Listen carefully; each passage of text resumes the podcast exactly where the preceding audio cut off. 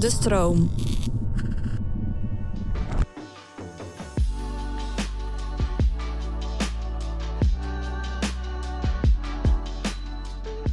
Hallo allerliefste luisteraars en boekdokfanaten. Ik denk dat als ik zeg dat we het vandaag gaan hebben over een boek van de allergrootste boekdok-auteur, dat 99% van de boekdokkers wel weet over wie ik het heb.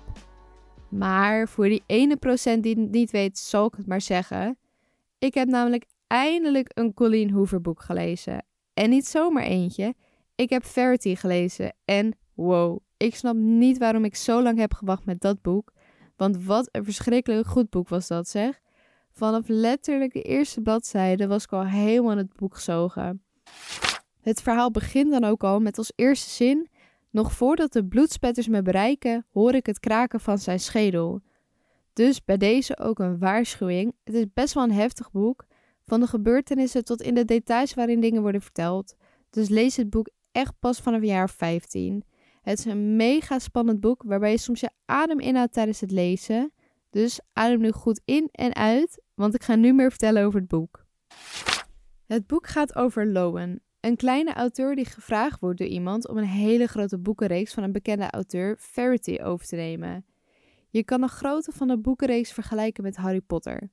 Maar de schrijfster Verity is ziek, heel ziek. En de uitgeverij wil dat de laatste drie boeken van de serie ook geschreven worden. Want Verity had een contract van negen boeken en na boek 6 belandde zij in een auto-ongeluk. Lowen besluit om dit te gaan doen. Dus om erachter te komen waar de boeken verder over geschreven moeten worden, neemt ze alle aantekeningen van Verity door. Ze twijfelt ook heel vaak of ze dit wel aan kan. Een boekenserie van een grote schrijver afmaken is natuurlijk niet niks. Om haar voor te bereiden voor het schrijven van boeken gaat Lowen op onderzoek uit. Ze blijft een paar nachtjes in het huis van Verity en haar gezin slapen, zodat ze alle aantekeningen en geschreven stukken van Verity kan bekijken en lezen. Naast alle aantekeningen en boeken van de al uitgebrachte boeken, vindt Lower ook een manuscript van een biografie die Verity aan het schrijven was. Een zogenaamde bloedeerlijke biografie. Lowen begint te lezen en het eerste hoofdstuk twijfelt ze al over alles wat er afspeelt in het huis en de familie. Moet ze de boeken nog wel afmaken en is het ook wel slim om langer in het huis te blijven? Zoals je hoort is het echt al een spannend boek, maar daar blijft er niet bij. Want jongens, ik ga nog niks verklappen, maar er zit een plot twist in het boek waar je mond van open valt.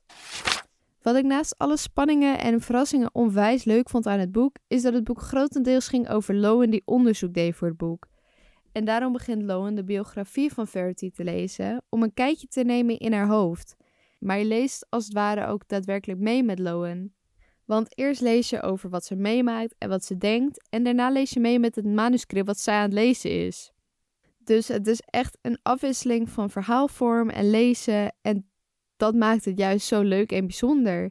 Dus zoals net eigenlijk al een beetje duidelijk werd, lees je het boek vanuit Lowen's point of view, maar de stukken van de autobiografie lees je eigenlijk dus uit Verity haar point of view. Ik ga nu een stukje voorlezen, zodat jullie zelf een beetje kunnen kijken of het jullie wat lijkt en ook of de schrijfstijl jullie aanspreekt. Ik heb een stukje gekozen wat ergens tussen het begin en een derde van het boek afspeelt, zodat je wel een beetje in het verhaal zit, maar geen grote spoilers in zit. En even tussen haakjes, ik lees het in het Nederlands, zodat het voor iedereen die luistert het makkelijkst te volgen is en voor mij het makkelijkst is om voor te lezen. En ook als je het liefst in het Engels leest, kan je zo een beetje de sfeer proeven. Want het is eigenlijk gewoon vertaald van het origineel. Ik weet niet eens of het verdriet is of woede. Het enige wat ik weet is dat dit is geschreven door een ernstig zieke vrouw. Een vrouw in wier huis ik op dit moment woon. Langzaam hef ik mijn hoofd, mijn blik op het plafond gericht. Daar is ze nu, op de tweede verdieping. Ze slaapt, of ze eet, of ze staart nietsziend voor zich uit. Ik kan voelen hoe ze op de loer ligt. Kan voelen hoe ze mijn aanwezigheid afkeurt. En ineens weet ik dat het waar is, zonder twijfel. Een moeder zou nooit dat over zichzelf schrijven, over haar dochters, als het niet waar is. Een moeder die nooit die gevoelens of gedachten heeft gehad, zou niet eens pijnzen om zoiets op te schrijven. Het maakt me niet uit hoe goed Verity kan schrijven. Ze zou zichzelf als moeder nooit zo in het kwade daglicht stellen door zoiets vreselijk te schrijven, als ze het ook niet echt had ervaren. Mijn hoofd begint te tollen door bezorgdheid, door verdriet en vooral door angst. En daarmee gaan we dan ook de podcast afronden. Laat weten wat jullie van het fragment voorlees vinden. En laat ook weten of jullie het fijn vinden om er zo achter te komen of de schrijfstijl bevalt. En laat natuurlijk ook weten wat jullie van het boek vonden en welke ik nog meer moet lezen. Want ik kan nu al niet meer wachten om It With Us te lezen na dit boek. Want wat een schrijfkunsten. En voor de mensen die het nog niet weten, 18 oktober komt It Starts With Us uit. Dus het vervolg van It Ends With Us. Nou, ik heb hem al gepreorderd. Dus die komt er natuurlijk zo snel mogelijk aan. En zijn er daarnaast nog meer boeken van Colleen Hoover die ik echt gelezen moet hebben? Laat het weten.